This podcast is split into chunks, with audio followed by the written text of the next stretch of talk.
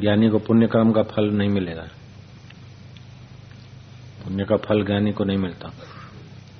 कितना भी दान पुण्य करे, ज्ञानी को फल नहीं होता। युद्ध करे, कईयों को मार डाले। महाभारत का युद्ध किया ना अर्जुन ने? पाप का फल नहीं लगता। उसका सारा कर्म निष्फल हो जाता है ज्ञानी का। न पुण्य का फल मिलता है न पाप का फल मिलता है। ज्ञानी करता नहीं ना। चिन्मय तत्व चैतन्य को जान लिया, इसलिए उसको कर्तृत्व भाव नहीं रहता। इसलिए उसको कर्म का फल नहीं उनका। तो पुण्य का फल नहीं मिलता तो पुण्य क्यों करता है? पाप का फल नहीं मिलता तो पाप क्यों नहीं करता? मज़े से पाप करें। और पुण्य करने में तो खर्चा होता है, पाप करने में क्या? नहीं, ज्ञानी को पुण्य का फल नहीं मिलता। लेकिन वो ज्ञानी होने के पहले पुण्य करते करते वो ज्ञानी हुआ है। इसीलिए पुण्य कर्म करने की उसकी आदत है। पाप कर्म छोड़ा, पुण्य कर्म में प्रीति हुई और पुण्य ईश्वर अर्पण किया। तभी तो उसको ज्ञान में प्रवेश मिला। ज्ञानी हुआ, गुरु की कृपा हुई, ज्ञानी हुआ। जैसे पहलवान होता है ना, बूढ़ा हो जाए, फिर चाहे कुश्ती न भी करे, फिर भी कहीं कुश्ती होती होगी तो देखने ज़रूर चला जाएगा। खाता कौन है, वो ज्ञानी सब जानता है। हाँ जी। कोई जबरन भूखा रखे तो परेशानी होगी देखो, ऐसा ड्यूटी है, अभी तक खाया नहीं, रोटी नहीं मिलती, ये क्या धंधा ये क्या नौकरी, ये क्या सत्संग, ये क्या संतपना, और अपने खुशी से करते तो कोई प्रॉब्लम नहीं ऐसे अपने मन से कोई उपवास करता तो आंदा नहीं, और कोई खाना नहीं देवे तो ये कोई भाभी है, ये कोई माँ है, मेरे को खाना नहीं भूखा रखा था कब रखा था कि दो साल पहले? दो साल पहले दिन भर मेरे को खाना नहीं दिया। शाम को इतनी पकौड़ी दी थी और अपने आप नहीं खाया था। कुछ नहीं। जिसने आश्रय लिया, वही तरह। संत जन संसार समुद्र से पार के। समुद्र में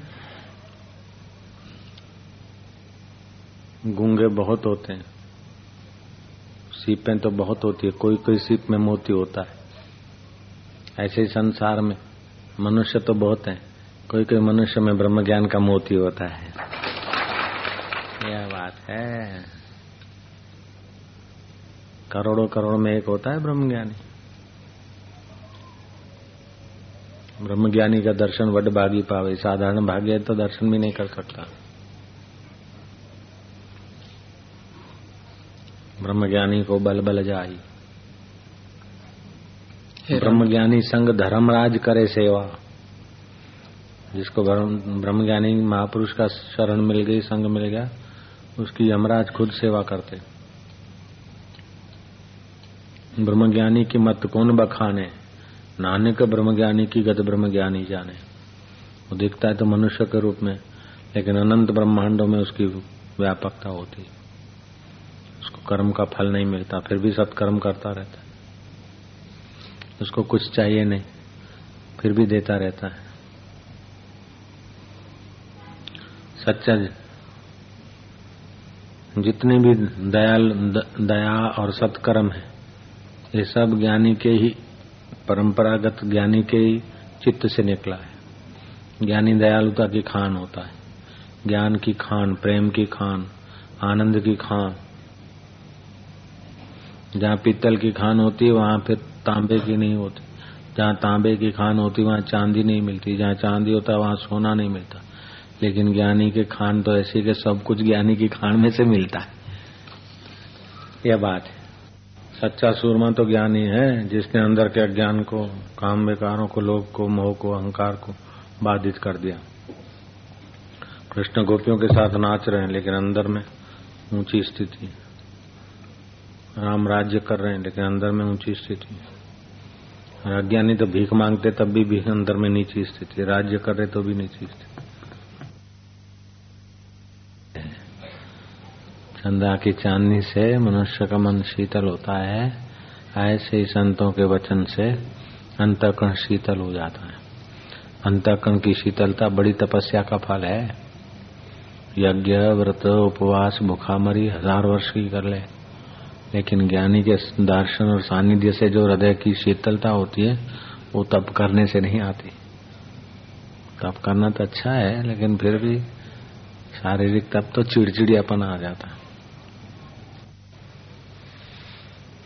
शास्त्र में लिखा है मनुस्मृति में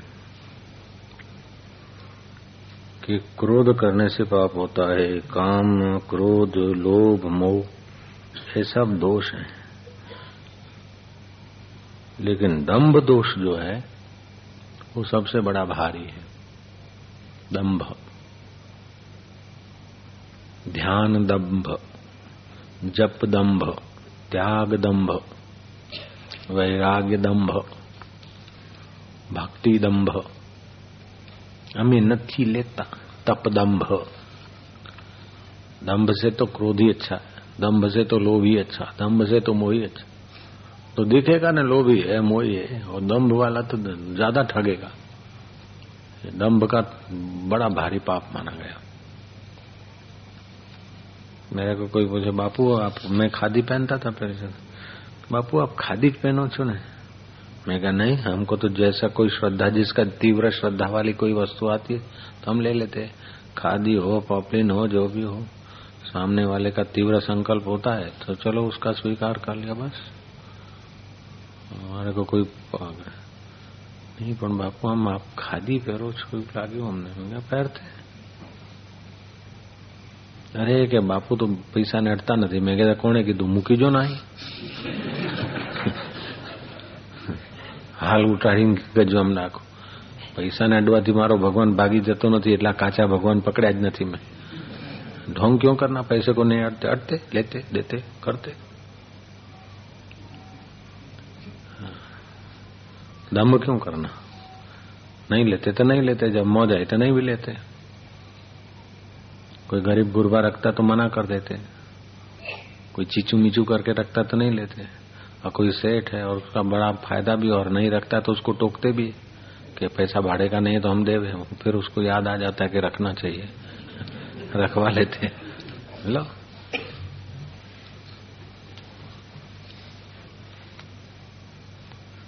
अपन नहीं रखवाते तो उसको बोल देते हैं अच्छा काम क्या करना, नहीं तो फिर देख ले।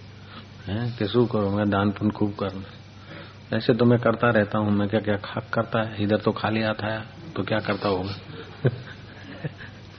बोल देते।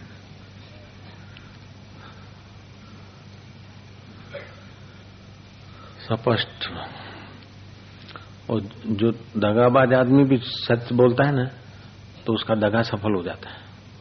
सत्य में इतनी ताकत है। एक बीस हिम्मत नगर में अभी एक दगाबाज आदमी आया था। ऑफिस ले लिया सात दिन में पैसा डबल पांच हजार दे जा सात दिन में दस हजार साइकिल चौदह सौ की मिलती है सात दिन में सात दिन में ले जा इधर से सात सौ में स्कूटर की आधी कीमत मारुति की आधी कीमत ऐसा लगा प्रचार किया खूब और फिर जो पैसा देने जाता था बोला जो હું તો નાસી જવાનો છું ભાગી જવાનો છું તમારા પૈસા લઈ જવાનો છું હાલવા હોય છપ્પન વખત તો હાલો નહીં તો આ પડ્યા તમારે એમ કરે આમ પૈસા પાછો ઘા કરે નથી જોઈતા તમારી શંકા कुशंका થતી હોય તો નથી જોઈતા પૈસા कोई पांच हजार दे गया उसको सात हजार दस हजार दिया दूसरा दस हजार दे गया तो उसको बीस हजार दिया दस बीस आदमी को दे दिया तो लोगों को तो विश्वास हो गया वो बोले मैं तो ले जाऊंगा मेरे को एक महीने के अंदर करोड़ रुपया रह यहां से भाग जाना है जिसको गरज है दे जाओ तो कोई एक आदमी एक मारुति रेखाने आया पंचोतेर हज़ार में मारुति। नवी। किसी को दे दिया तो दूसरा आदमी फिर तीन, वही आदमी फिर तीन लिखाने को आया। सवा दो लाख हो गया। एक लेलेन गाड़ी, डेढ़ लाख में। दो लाख में। चार लाख की गाड़ी होती होगी कोई ट्रक तो दो लाख में। या तो डबल रोकड़ा ले जाओ, या तो फिर कोई वस्तु लो। आज ही कीमत में। ऐसे करते करते उसने ये डीएसपी को और कलेक्टर को हफ्ता देना शुरू कर दिया लाख लाख रुपया महीने का एक महीने में एक करोड़ रुपए से भी ज्यादा ऐसा लेके भाग गया अभी महीने पंद्रह दिन की बात है बोलता था कि मेरे को तो ले जाना है जिसको डबल कराना दे जाओ કે લઈ જવા વાળો આવતો ના કે ને મોનસ આટલો રણકારથી બોલે છે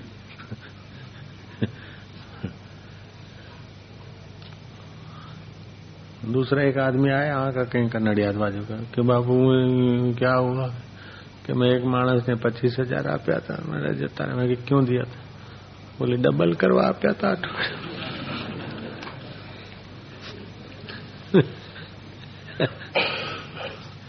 इतना अकल नहीं कि सात दिन में दुगना पैसा कौन देगा?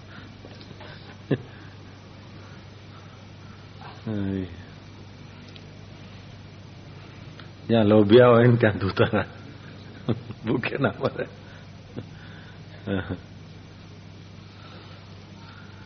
लेकिन देखा जाए तो लोभी भी एक खिलौना है दूतारा भी एक खिलौना है नचाने वाला सबका अंतर्यामी एक है लोभी भी मर जाएगा दूतारा भी मर जाएगा माल यहीं रह जाएगा हर एक दिन परले होगा तो माल भी यहाँ सफा हो जाएगा फिर है है क्या जो हुआ हो गया सब सपना हरिओम हरिओम जपना सब सपना हरिओम हरिओम जपना।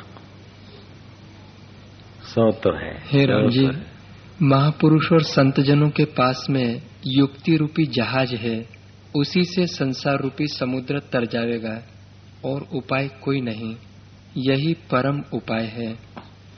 जिस देश में संत जन रूपी वृक्ष नहीं है और जिनकी फलों सहित शीतल छाया नहीं है उस निर्जन मरुस्थल में एक दिन भी न रहिए। हे राम जी संत जन रूपी वृक्ष हैं, जिनके स्निग्ध और शीतल वचन रूपी पत्र हैं। प्रसन्न होना सुंदर फूलों के समान है और उनका निश्चय उपदेश रूपी फल है। जब दिया। परम पद में आत्मा में विश्रांति पाया। ये मेरे को पाना है, ये मेरे को छोड़ना है। सहज में जो होता है, हो जाओ। जो दुख मिलना होता है, आएगा। दुख चाहते नहीं, फिर भी ढूंढ लेता है। तो सुख नहीं चाहो तो भी अपने आप आके ढूंढ लेगा। इसमें सुख के लिए हाय हाय क्यों करना? कूड़ कपट क्यों करना? दगाबाजी क्यों करना? दगा नहीं सका। लोग समझते झूठ कपट से आदमी सुखी होता है। अरे प्रारब्ध से सुख टिकता है, नहीं तो भाग जाता है। झूठ कपट से तो सुख खोखला होता है। कोई भी मनुष्य झूठ कपट से सुखी हुआ हो, ऐसा हम नहीं मानते। हाँ उसके प्रारब्ध से सुखी हुआ होगा, अलग बात है। झूठ कपट सुख का कारण नहीं सुख का कारण है पुरुषार्थ। पुरुषार्थ से धन आता है। ईमानदारी के पुरुषार्थ से धन आता है।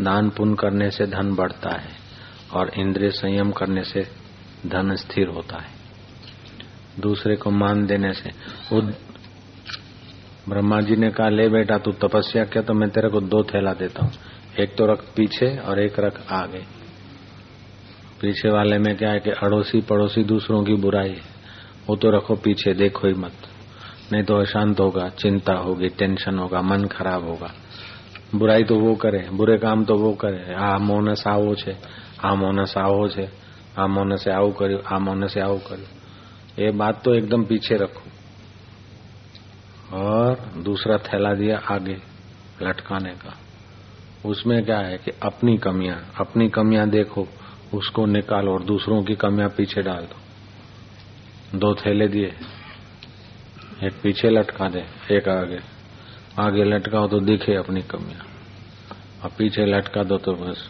दूसरों की कमी न देखो अपना गुण न देखो, महान बन जाएगा। अपनी कमी को रखो मत और दूसरी दूसरे की कमी को देखो मत, महान बन जाएगा। आप देखते हो तो गुरु के, गुरु की नज़र से देखो। गुरु दूसरे की कमी देखेगा तो उसकी कमी निकाल के उनकी भलाई चाहेगा। और साधारण आदमी उसकी कमी देखेगा तो उसकी कमी का चिंतन करके खुद में कमी ले आएगा, मूर्ख। गुरु अपने में नहीं आने देता दूसरे पे कमी। अब हम थोड़े जाएँगे भुआ भोपा के पास। जो जाते हैं उनको टोकते हैं तो उसका मतलब है थोड़ी कि हम जाएँगे। सतनाम श्री हर वाहिगुरु जी की खालसा वाहिगुरु जी की फतेह। पढ़ो तो क्या देख राम जी हे। राम जी हृदय कल्प तरु है ऐसा वृक्ष जो राग द्वेष आदि सर्पों से अपना रहित हृदय है कल्प तरु है जैसा चिंतन करता है ऐसे ही बन जाएगा शत्रु का चिंतन करेगा तो हृदय खराब होगा मित्र का चिंतन करेगा तो आसक्त होगा आत्मा का चिंतन करेगा तो परमात्मा रस जगेगा હૃદય કલ્પતરુ હે શું કરે આ મોનસ આવો છે દુનિયા બગડી ગઈ છે પેલો લુચ્ચો છે ફલાણો આ છે अरे महालुच्चा हो महाबदमाश हो लेकिन तुम दृढ़ता से देखो कि ये तो बहुत अच्छा आदमी है, बहुत सज्जन है। तुम्हारे लिए तो उसका सज्जन गुण काम करेगा, लुचाई करेगा, दूसरों से करेगा। महाकर्ता, महाभोक्ता और महात्यागी ज्ञानी होता है।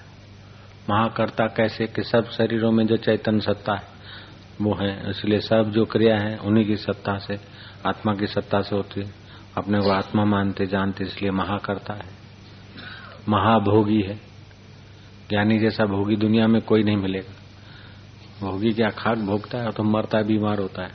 ज्ञानी हज़ारों शरीर से भोगता है और स्वस्थ रहता है। बाला, महाभोक्ता, योग वशिष्ठ में आती है बात?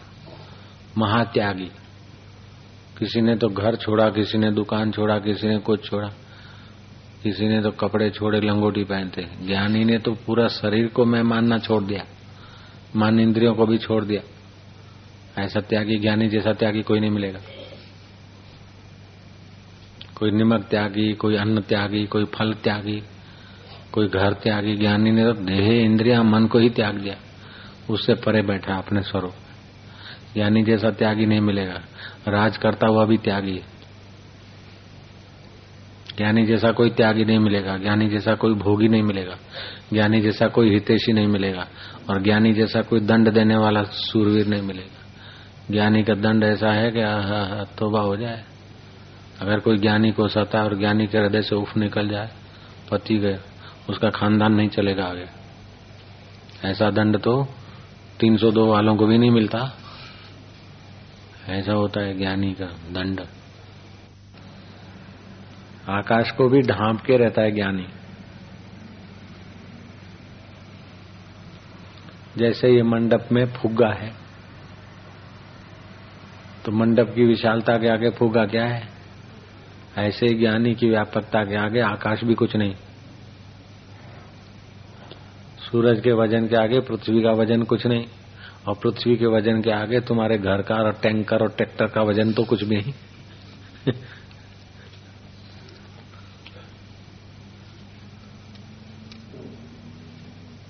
हे राम जी ज्ञानवान हाँ, टैंकर और ट्रैक्टर के वज़न के आगे चिड़िया का वज़न कुछ भी नहीं। और चिड़िया के वज़न के आगे बैक्टीरिया का वज़न कुछ भी नहीं। एक मक्खी बैठी थी भैंसे के सींग पे। थोड़ी देर में दूसरे सींग पे बैठी। मक्खी ने कहा कि भैया मैं बहुत देर से तुम्हारे सींग पे बैठी हूँ। आपको कष्ट होता होगा, इसलिए मैं तुम सींग बदल रहे हो। माफ़ करना, अभी थोड़ी देर में बैठ सकती हूँ। भैंसे ने कहा, मेरे को तो पता भी नहीं कब से तू बैठी और तेरे सब सगे वालों को भी लिया। तो क्या थी बैठी थी भाई मन खबर नहीं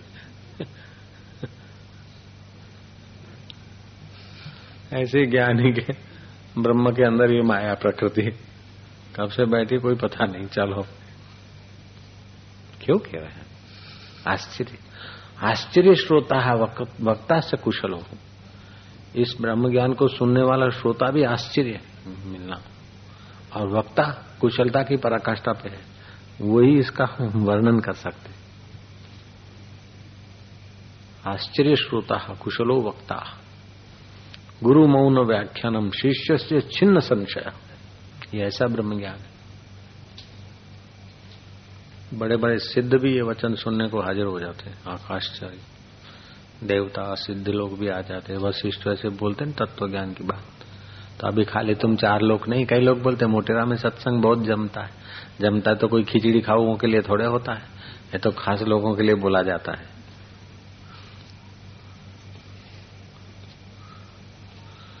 कड़ी बेसन की बनती है और हरी मिर्च पड़ती है हाँ।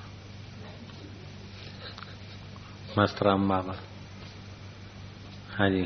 हे राम जी ज्ञानवान उस उत्तम पद में विराजता है जिसकी अपेक्षा से चंद्रमा और सूर्य पाताल में भासते हैं। हठ हठ यानी इतना ऊँचा उत्तम पद में रहता है कि जिसकी अपेक्षा चंदा और सूरज पाताल में भासते यानी इतना ऊपर होता है।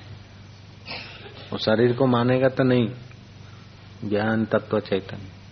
ज्ञानी इतना ऊँचा होता है कि उसकी अपेक्षा चंदा और सूरज भी पाताल में दिखता है।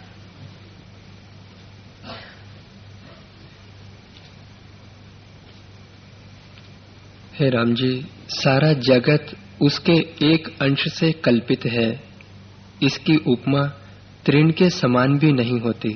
सारा जगत उसके ज्ञानी के एक अंश में बैठा है। उसकी उपमा जगत की उपमा तिनके तिनखे के बराबर भी नहीं। जैसे दुनिया भर को एक तरफ़ और तिनखा तो क्या ऐसे ज्ञानी की व्यापकता और जगत तीन खे जैसा? जडे लदो मुँह आत्म हीरो, जग थी वो सवा कसीरो। लेकिन व्यवहार में ज्ञानी भी अज्ञानी जैसा ही खाएगा, पिएगा, दुखी सुखी होगा, हंसेगा, रोएगा।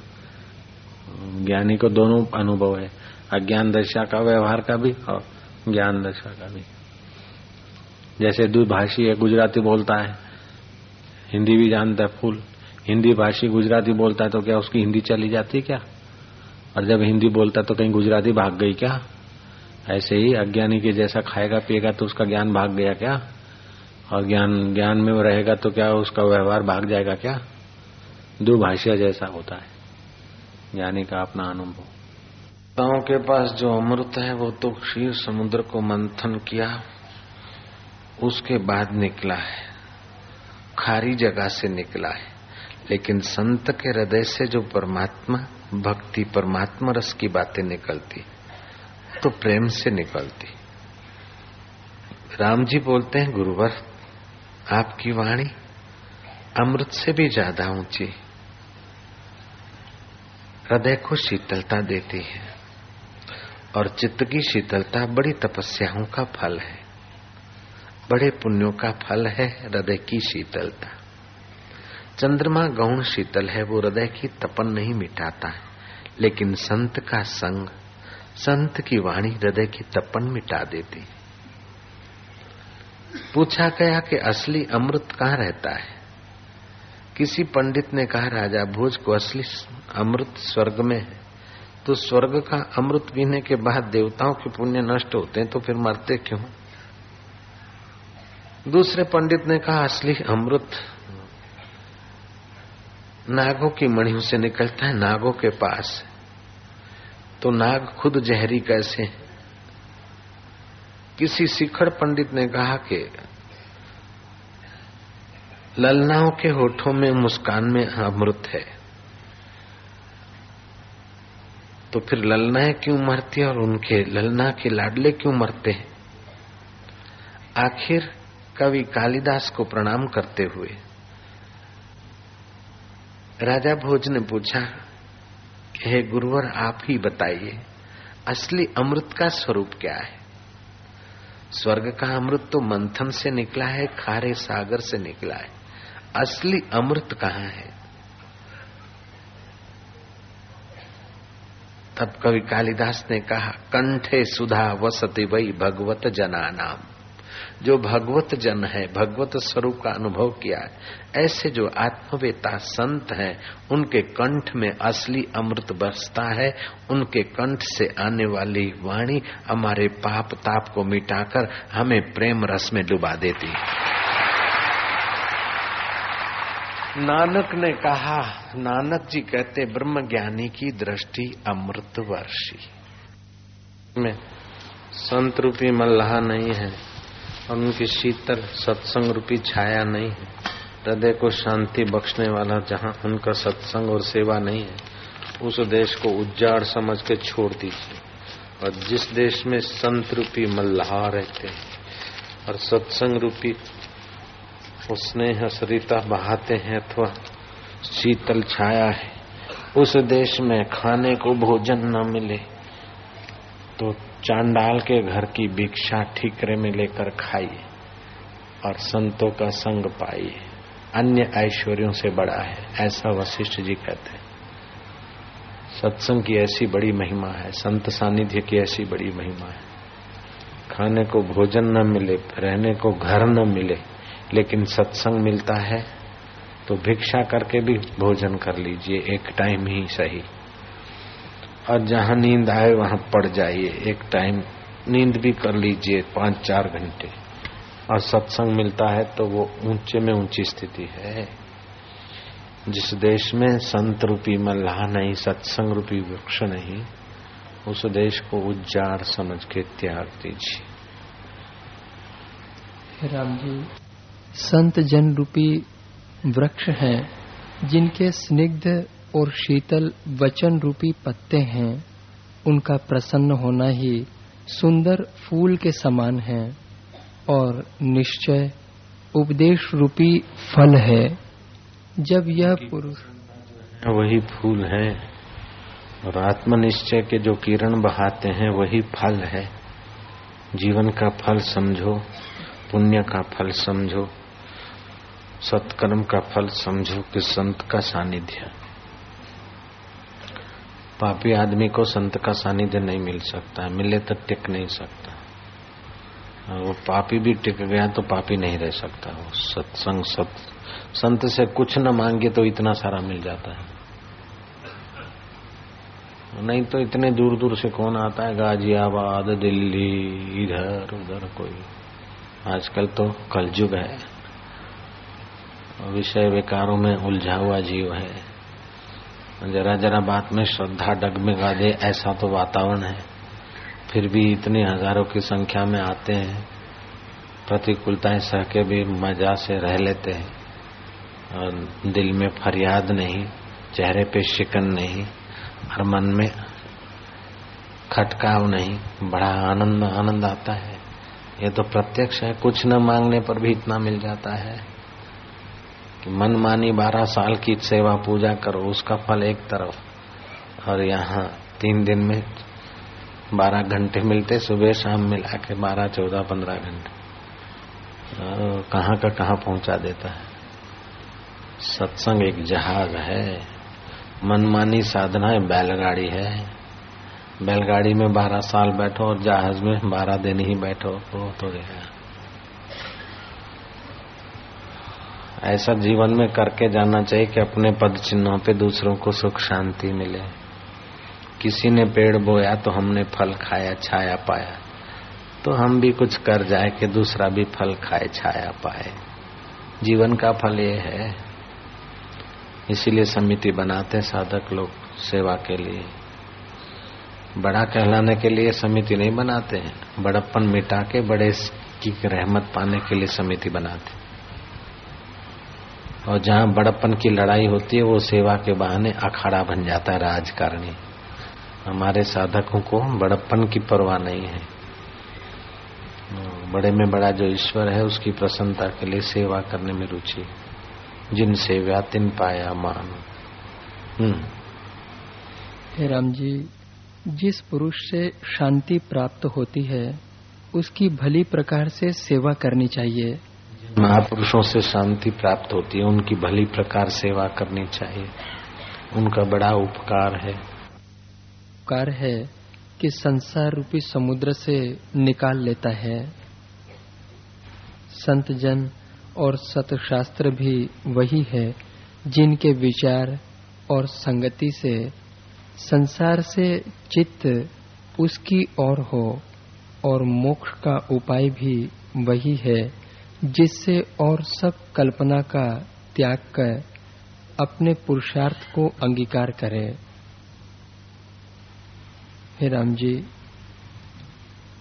जिस वस्तु की जीव वांछा करता है और इसके निमित्त दृढ़ पुरुषार्थ करता है तो अवश्य उसको पाता है।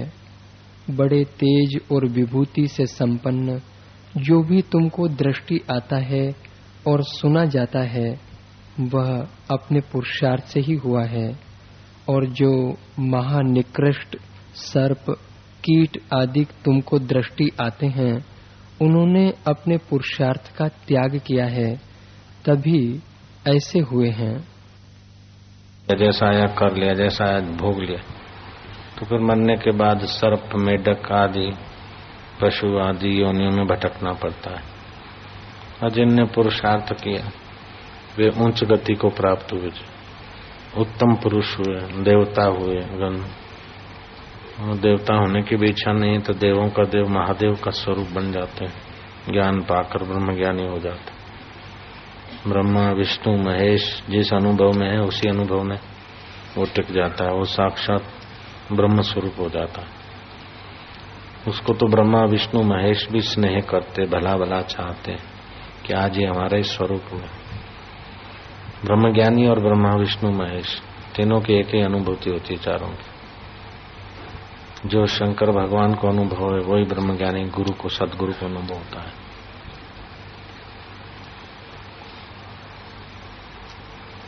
जो राम जी को अनुभव है, कृष्ण को अनुभव है, वही ब्रह्म ज्ञानी का अनुभव होता है। हम्म। राम जी, आत्मानंद, ऐसा पद है जिसके आनंद की ओर ब्रह्मा विष्णु रुद्र आदि सभी ज्ञानवानों की वृत्ति सदैव दौड़ती है। हम्म, ऐसा आत्म सुख है। आत्म पद है जिसके आगे जिसके तरफ़ ब्रह्मा विष्णु महेश की भी रुचि बनी रहती है। ज्ञानवानों की रुचि बनी रहती है उस ज्ञान में। ऐसा वो आत्म पद है। उसके आगे स्वर्ग का राज भी कुछ नहीं तो इस बेचारे छोटे से संसार की क्या वैल्यू ये वो चीज़ है। अगर है शौक मिलने का तो कर किस्मत फकीरों की। ये जौहर नहीं मिलता अमीरों के खजाने में। ये वो जौहर है। जिस पुरुष को शांत, शीतल स्थान प्राप्त हुआ है वह फिर ज्येष्ठ आषाढ़ की धूप नहीं चाहता और मरुस्थल में नहीं